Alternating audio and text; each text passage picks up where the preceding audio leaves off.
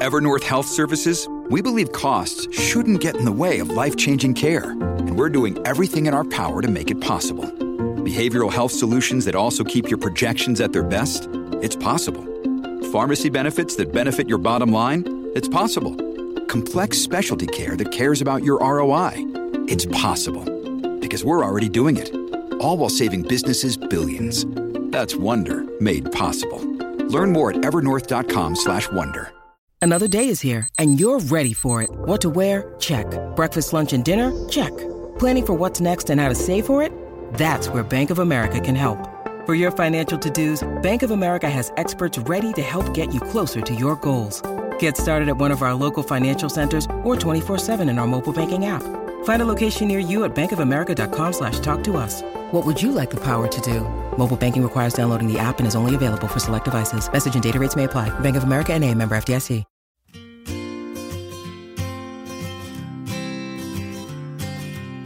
Do you wish you had more time to spend with your kids? That's exactly what today's guest Jenny McCann dreamt about.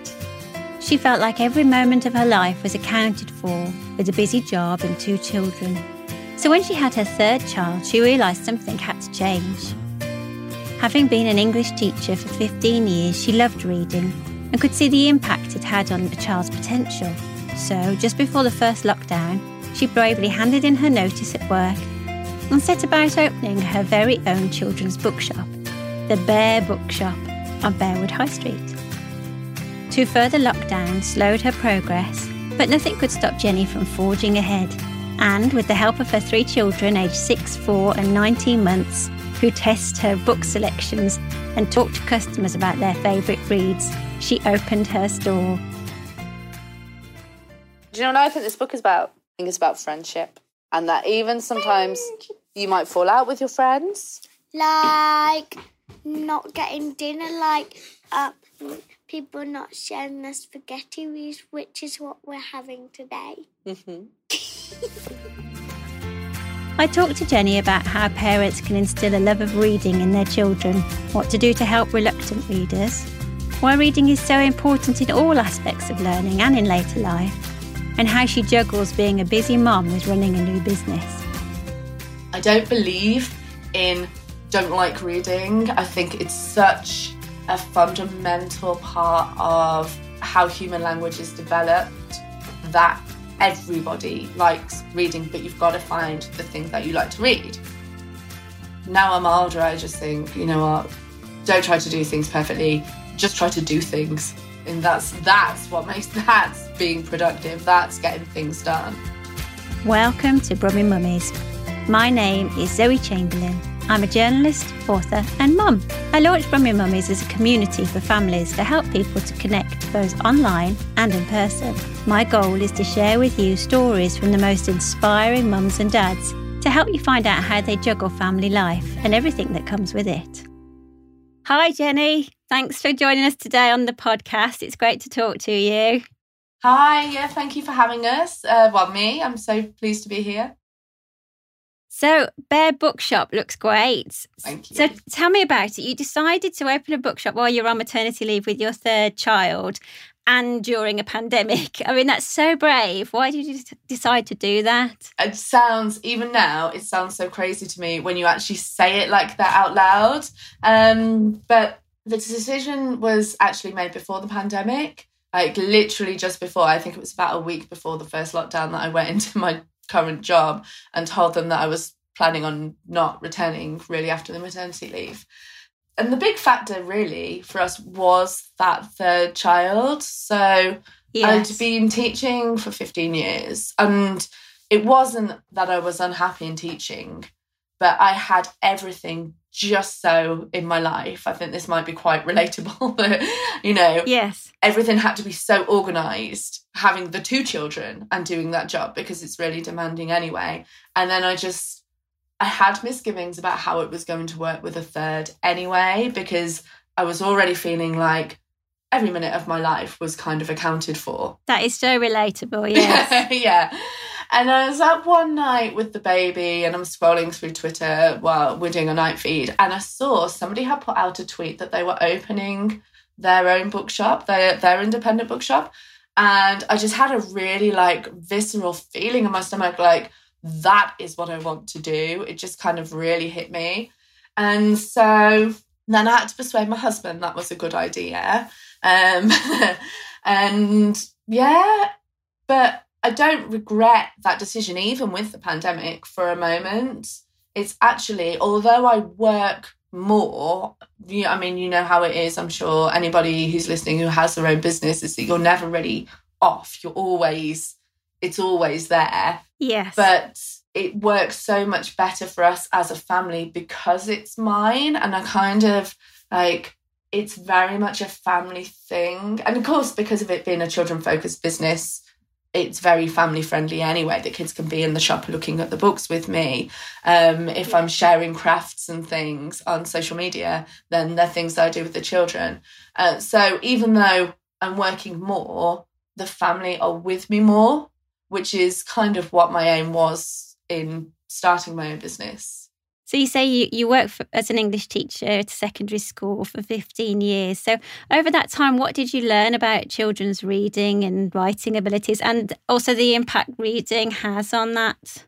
Reading, I think, is so huge. Like academically, even if we just speak purely on an academic level, it affects absolutely everything because it's the foundation of everything they do, particularly if you're talking about oral literacy, how we talk and how we understand other people talking as well, because so much of that comes from what we read anyway, also.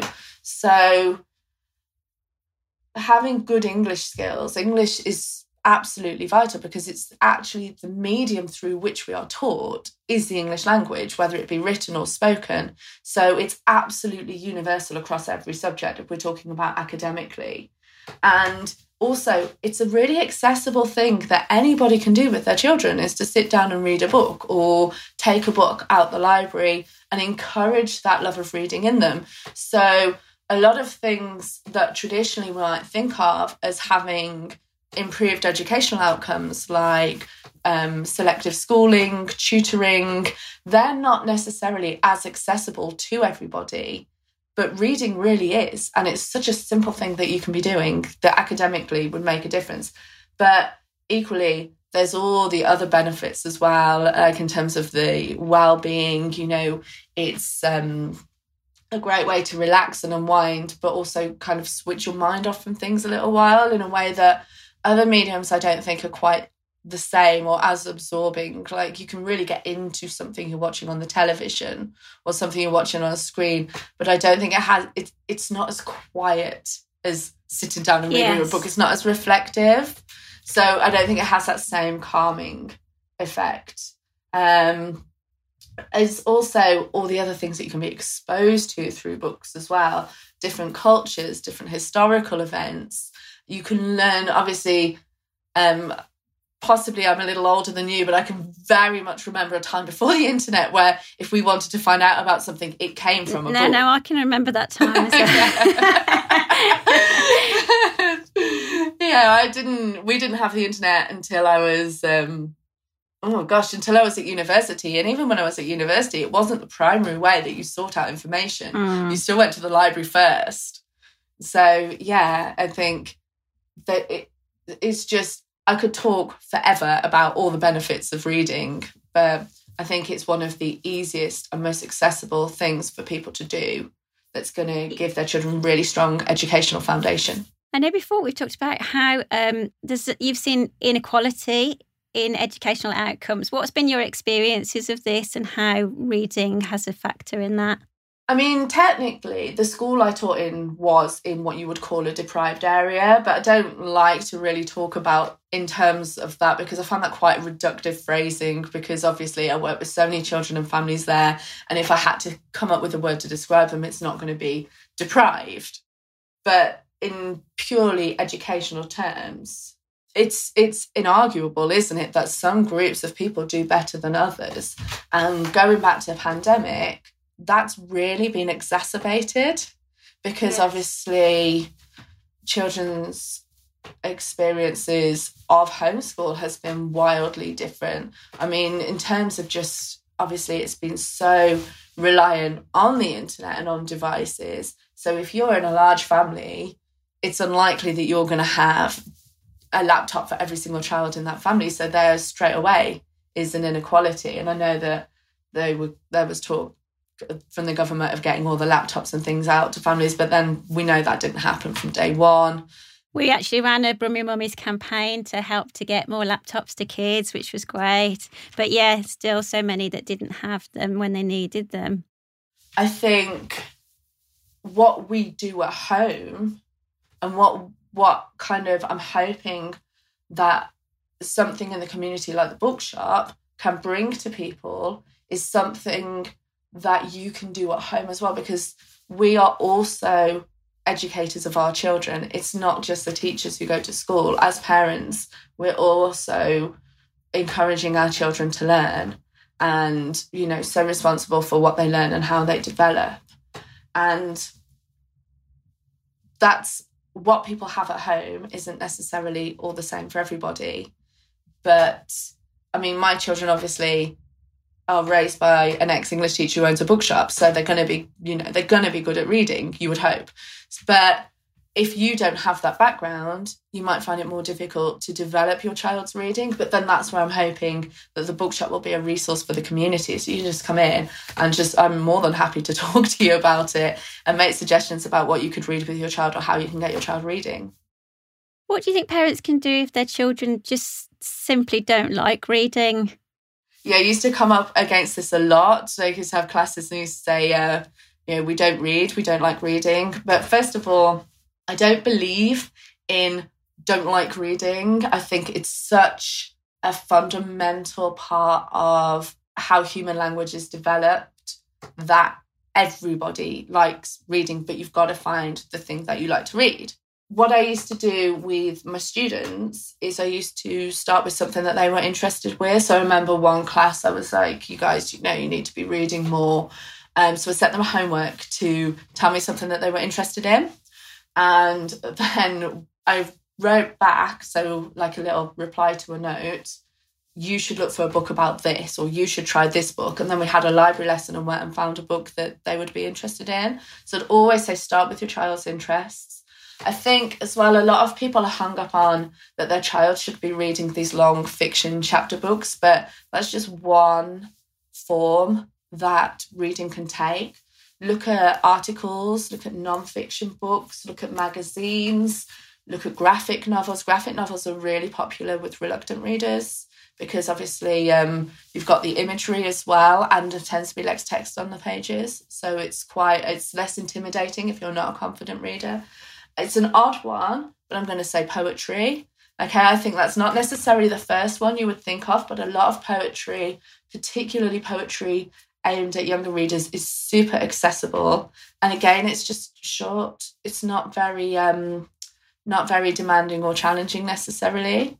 And i think that anybody should be exposing their children to poetry anyway. You should be encouraging your children to read a range of non-fiction and poetry and look at plays and stories as well. So there's so many different things that you can do or so many different kinds of texts that you can look at that you should have loads and loads of options that you can run through before you get before your child actively says oh no i don't like reading. And also i'd say um start really small just do 10 minutes. Uh, make it a treat. Um one of the things i do with my kids is we'll have a sit down and read with a cake or with a plate of biscuits or something. And you know they they love that. Or in the winter we put the fire on and we get our books out. Less so now with the toddler. Um so and what do you think parents should do if they feel their child has difficulties with reading and writing? So one thing i say is to read with your children so even if they're reading independently or at an age where you think they should be reading independently, I would still recommend sitting down and reading with them. And that can be out loud or just you guys both reading a book together. The same book, so you're just both reading the same. You could find, yes, I was going to say you could get the same book and then talk about mm-hmm. it, or books yeah. about similar topics and compare what you're saying with the writing, I'd still say focus on the reading because a better reader will naturally make a better writer. And I think it's easier to start with the reading than it is with the writing. And then when they get more confident, that's when you, uh, you maybe you can think about looking at like doing notes to each other or to family members, letters, particularly now. I mean, obviously, we're coming out of things now, we hope, but when you're not seeing people so often, writing notes and letters is a nice way to keep in touch, but also a way to uh, encourage writing at home. Another thing that I've recently heard is that if you put the subtitles on the television, then they read those, and that's a really easy way to get them practicing reading. Mm, yeah, I like that. So, what impact do you think a lack of home reading has on a child's educational journey? I mean, do you think it ultimately affects all subject areas and how they progress in the future? Yeah, definitely. And particularly, um, obviously, the really obvious link is your humanities. So Mm. if you're struggling to read, but you've got a lot of text to read for history, so it's not just going to affect English. But then, even subjects like maths and science, you have word problems. Science can be very demanding in some of the language that's used. But also, um, you want your child to be a confident reader because if they are struggling in any subject with the actual reading, actually that puts more pressure on their con- on their cognitive functioning. So even if they were good at the maths or the science, because they're struggling with the reading, their brain's already struggling. It's already working hard, so they're more likely to make mistakes or not understand things anyway. So if you can build a confident reader, or you can create your child to be a confident reader, then it just makes everything naturally a little easier because that it takes away that problem of having to focus on the decoding. Um, yes. But another thing I used to say to my students, sorry, was that um, the exams are set by percentages. So this percentage amount of people will get the grade nine, the grade eight, the grade seven. And particularly for English students, they say you're competing, the people you are competing against for those top grades will be reading. If you are not, you're disadvantaging yourself. Oh, that's interesting. Yes. So they can actually quantify it like that. So tell me a bit more about the shop. So where is it? And and what was it before it was a bookshop? Oddly enough, it was a bookshop. Oh, really? So yeah, it's been closed. It had been empty for years, and it had been a newsagent's and a bookshop, and then a large Tesco Express opened on the high street, and then that kind of like put an end to the newsagents, which is a real shame. I like to think that that shop's fate is to be a bookshop because it was nothing. It was nothing in between, and it's really big space. So tell tell our, our listeners whereabouts it is. Okay, so it's on the Bearwood Road. It's on the main high street of Bearwood, and it's on the end towards Lightwoods Park. So if you were coming out of Birmingham, so say you're driving out of Birmingham along the Hagley Road, where the King's Head Crossroads is, if you turn right, we're on that road. We're right near to the park. There's amazing cafes nearby. There's Warley Woods also just up the road. So there's loads of like really family friendly things to do already anyway. And yeah, it was just a lovely space. So at the moment, obviously, it's um it's just purely been functioning as a bookshop. But from the 17th, I'm going to start doing story times and Oh, like little sessions and things in there so that yeah we can do readings and discussions and yeah I've got so many things planned and so many different people that i'm talking to to try and get things going on because it's quite a big space. So we should be able to do quite a lot with it. So i'm very excited about that. That's brilliant. So when did you launch? we were due to we were, it's been a journey. We were due to open early november and then obviously non-essential retail was closed so then we opened in december but then obviously there was a lockdown Yes. and so we've reopened again on the 12th of april and i'm hoping this is it now yeah, let's hope so. So uh, describe it to, to to me. So what, what's it like when you walk inside? Okay, so we have a really beautifully painted front window of bears reading by the window artists, which is really eye catching. So before you even come in, you'll see us. And then downstairs, immediately to the left, we have an adult section. So if grown-ups want to come and look for some books, we have some, and that you know that's been quite popular. Downstairs is more babies, toddlers, and picture books, and there's then steps. There's about four steps, and there's cushions on, so you can sit down and read while you're choosing your books. So you can have a look through them because I think it's such an important part of the book buying process. And then up the stairs is kind of older children's graphic novels, poetry, and nonfiction. And then eventually upstairs as well, I want to get a big table and put out paper and arts and crafts materials. You can just drop in and do some creating. Uh, That's we, a lovely idea. We also have um, some small toys and games and birthday cards and wrapping paper. Brilliant. So people could come and spend an hour or so just browsing. and that's what I'm hoping. There. That's what I want it to be. That's what my ideal bookshop is going to be like, is that you can come in and actually spend some time looking at different books. Um, you know, I love talking to people about the books. I chose all the books in there personally. So people come in and say, "Can you recommend a book?" I love them all. but Oh, that's one thing I wanted to ask you. I mean, how do you decide which books to stock and which to not? I mean, that must be really difficult. It is. Well, the publishers send out catalogues and like newsletters and all of those things, which is really helpful. I kind of have to stop myself from buying everything sometimes. Um, and then obviously now I'm developing my favorite publishers and my favorite kinds of books. I try to find things that are a little bit different because obviously we can't compete with like your Amazon or your books that you can pick up for really low prices in the supermarket.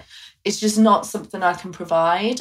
But what we can, what we do offer is some really stunningly beautiful books that you may not necessarily have seen or heard of before. So I want it to be like a real place of literary discovery where you find your new favorite books also, another thing that I am focused on when I'm choosing books is to have a properly diverse representation of different characters because obviously the area that we live in I want the books to be reflective of the community that it serves.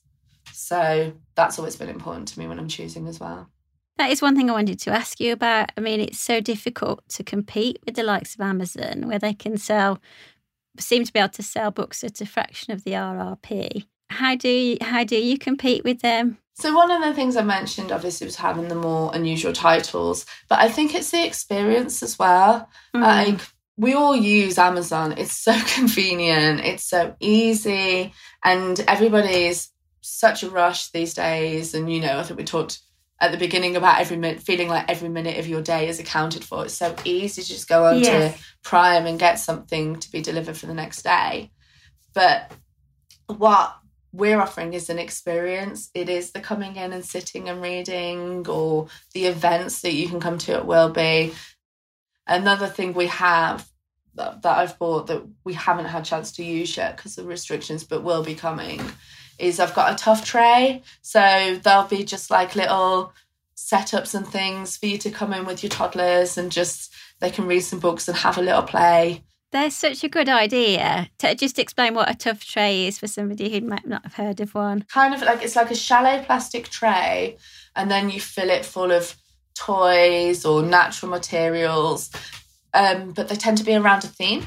So obviously, I will be working around different books and different stories and doing like yes little scenic or imaginative play around the books the stories that we have in the shop uh, yeah it's um really really great thing that you can do with toddlers to encourage their imaginative play and their creativity that sounds brilliant. And you've mentioned quite a lot of events. Will you get be inviting kids to get dressed up as book characters? Uh, yeah. um, one thing I was I would have done obviously this year, but Book schools Day. were closed was World Book Day, and I want to have um, a costume exchange as well because how many times have we all had to think up something That's or such a good buy idea. a costume for World Book Day? So I was going to just invite people to bring in any old costumes that they have and do like a swap. Last last year, the year before, my four year old, well, he's four now. He was it must have been three. Um, he was an electric eel, so I had to Oh. create. so I had to create an electric eel costume. So you know that was tough. If I could have gone somewhere there's like loads of bits of material and things that would have helped me find what I could have done for an electric eel, that I would have found that very helpful. That reminds me of my son, who was a, a, uh Christmas zebra in the Nativity. You know that well-known Christmas zeb- zebra. It's like, yeah, Yeah. and then you have to find you have to find these things and like create these things off the top of your head. Yeah. So a bit of support there, I think. Mom That's to mom or parent to parent, yeah. and in terms of other events, I guess you could really follow the seasons. You'll be looking at like autumn, harvest, bonfire night, Christmas. Um, yeah, so I think we're really lucky to have the two open spaces so nearby. And I'm quite interested in that aspect of early childhood education, particularly for younger children, because that's the age my own children are. And it's something that there's actually there's quite a lot of books relevant to that in the shop right now. I have like a nature display and different things that you can do outdoors because I think it's harder living in the city to think of things beyond just let's go to the park. But that outdoor play Yes. is so important. So tell me a bit more about your children. So they're six, four, and 19, months. Yes. yeah. So, Yeah. um, what's uh, what's their reading journey been like so far? How you've already said about making it kind of cozy and a fun thing to do. Are they all avid readers? this is interesting because the six year old really is now. She's doing amazingly. I'm really, really pleased with how she's doing with her reading. But she was slow to start.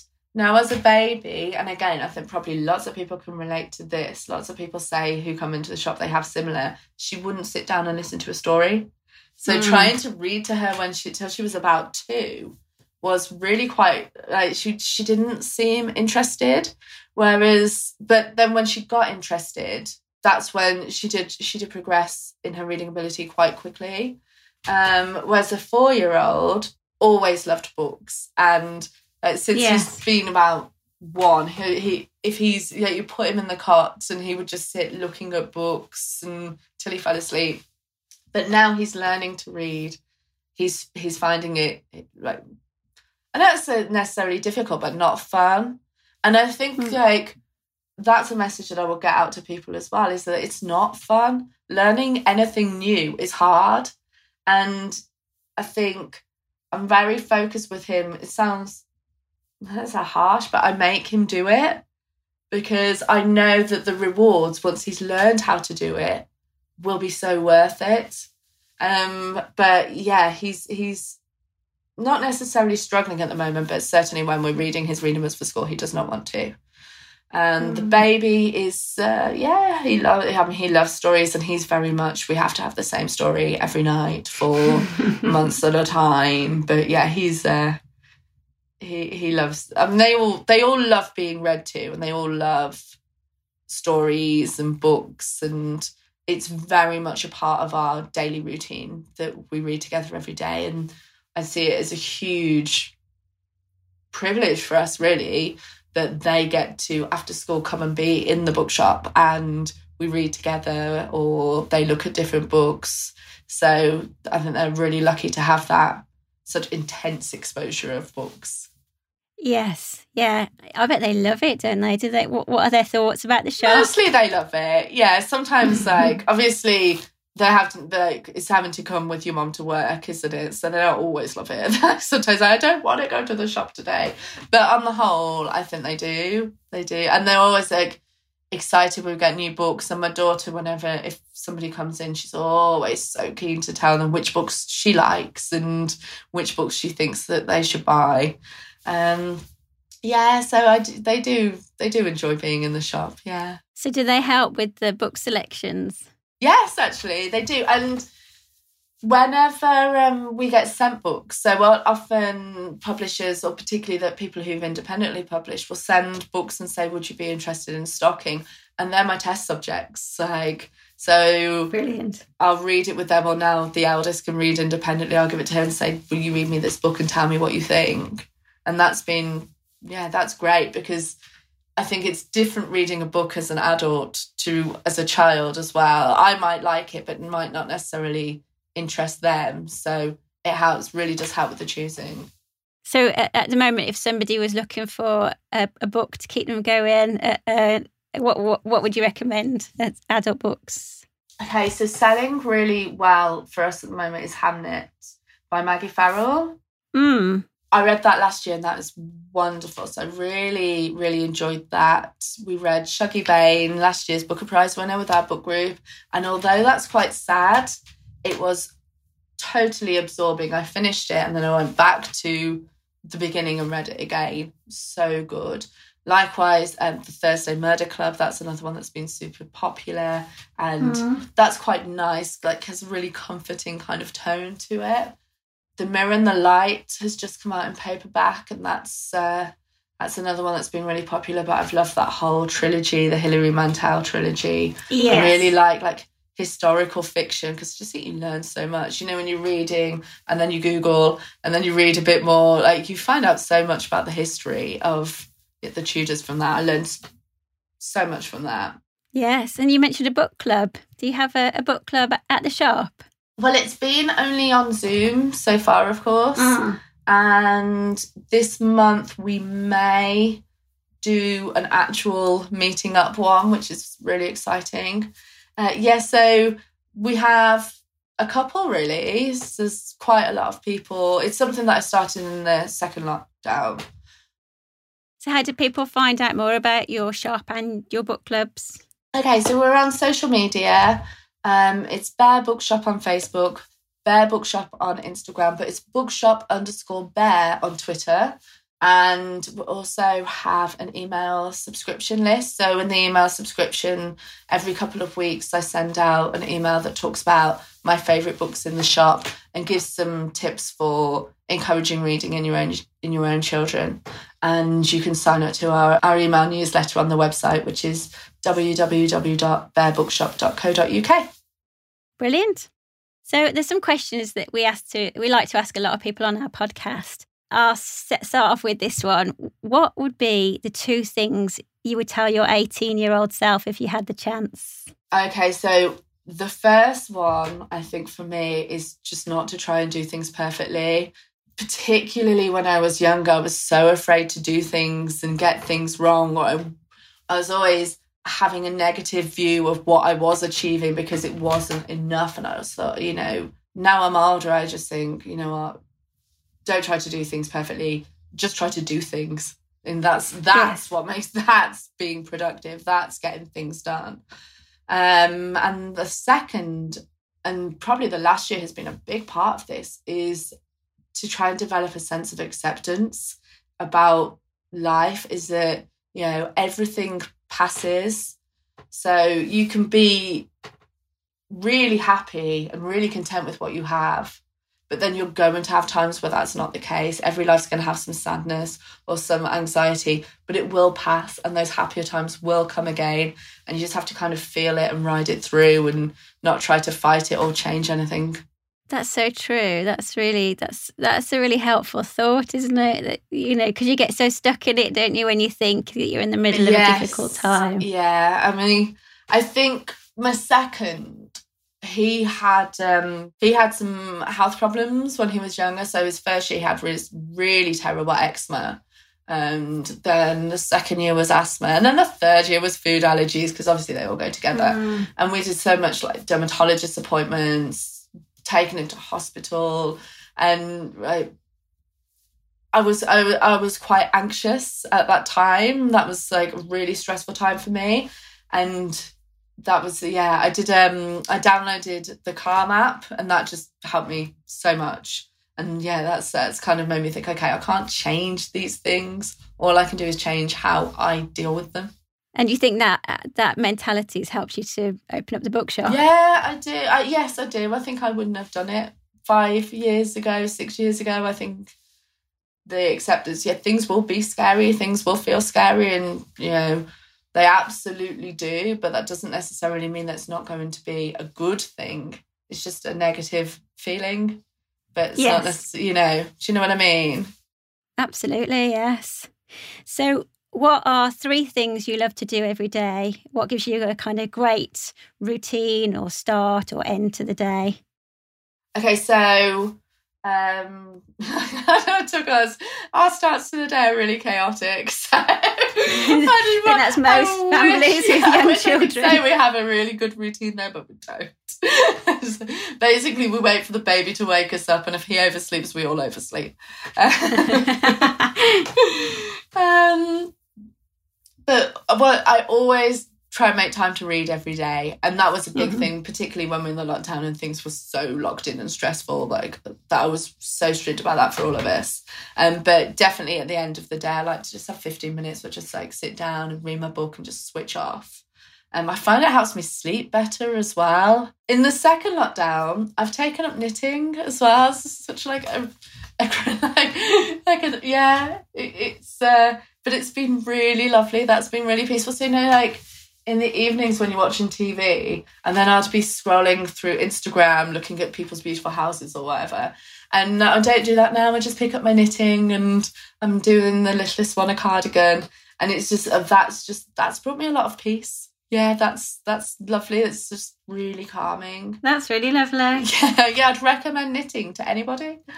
Uh, and the third one is really trying to make sure they're getting some proper quality attachment time with the kids. Like that's hard when I'm working yes. six days a week, but even just for 10 minutes, because I mean, particularly at the moment, the eldest is uh, she's having a bit of separation anxiety about going back to school and things like that. Mm. So I think, yeah, I'm really trying to make sure that I spend some time with the baby just like cuddling and playing him, but with the older two, just that we have a chat about how was your day gone, what's going on with you, worried about anything, and just to definitely make sure that I have that time with them every day and that we stay connected. Yeah, definitely. Actually, just to digress for a moment, I realised that I wanted to ask you about you said about scrolling do you think that social media and just uh, kind of everybody having phones is quite quite difficult for kids to factor in reading because they're so drawn to their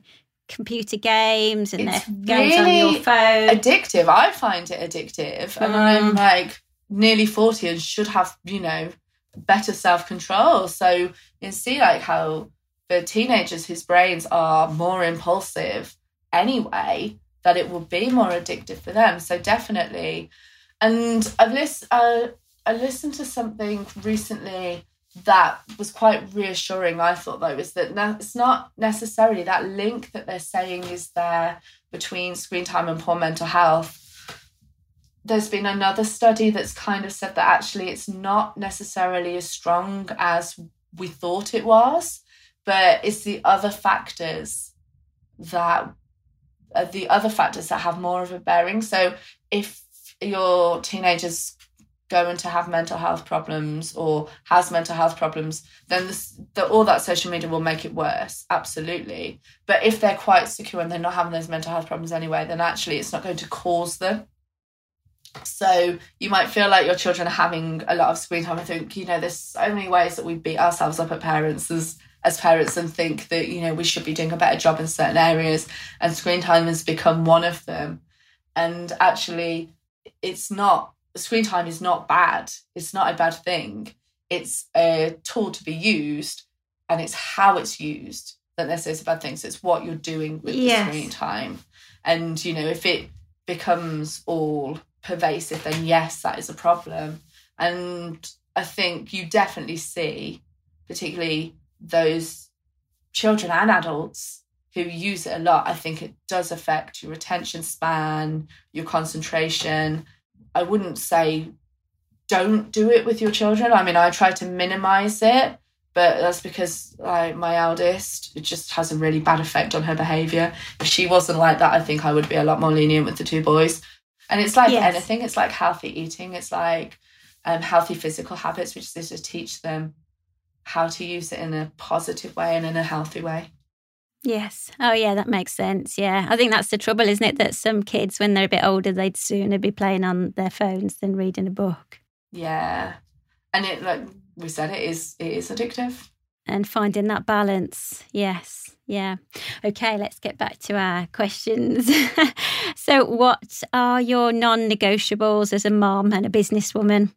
To prioritize the family and Mm. actually being starting my own business and being my own boss has really helped me to achieve that. So, for example, in the lockdown when we were homeschooling, I just opened the shop for an hour in the morning and half an hour in the afternoon for people to collect their orders so that I was able to be at home and homeschool them during the day because their dad has a job that means that he was extra busy during lockdowns, like quite an organ quite an organizational kind of role. So it really a lot of that homeschooling fell to me, which being my own boss, we were that's really a position of privilege because it meant that I was able to juggle a lot more than I think I would have been otherwise.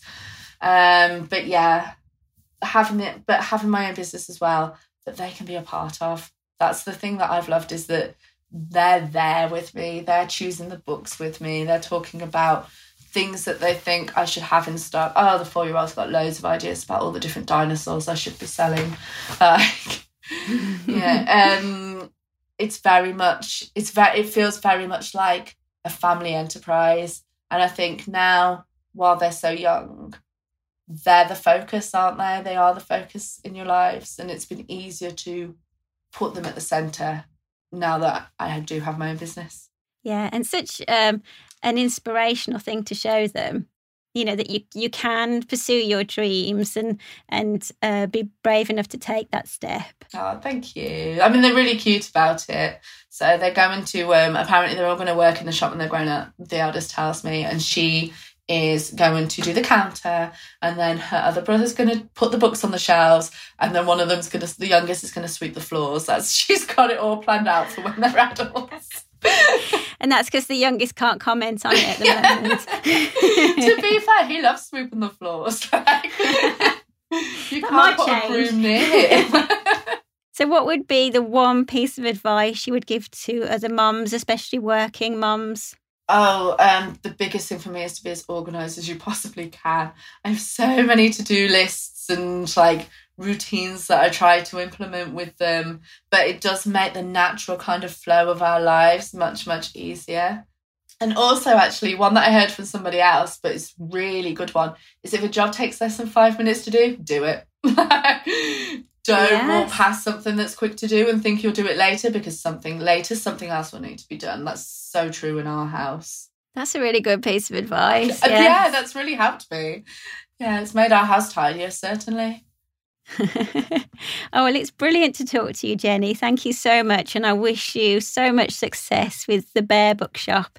It uh, looks absolutely wonderful. Uh, thank you for having me. It's been really nice to speak to you. Jenny's story really shows there's always a way to pursue your dreams and get a better life balance. Sometimes it's just taking that leap of faith, even when you're faced with multiple obstacles along the way. And the same goes for your child too. If they're struggling with reading, try something new, says Jenny. Encourage them to look at something they've never explored before and see what happens. If that doesn't work, keep trying until something does. You can read Jenny's full story on our Brummy Mummies Facebook page and on the Birmingham Live website. And you can find out more about Jenny's bookshop via her website, bearbookshop.co.uk. Brummy Mummies is a laudable production, brought to you by Brummy Mummies and Birmingham Live. You can download or stream the Brummy Mummies podcast on all major podcasting platforms, including Spotify and Apple. Be sure to follow our Brummy Mummies Facebook page for lots more family information and fun. And whilst there, sign up for our Brummy Mummies newsletter to make sure you never miss an episode. See you next time.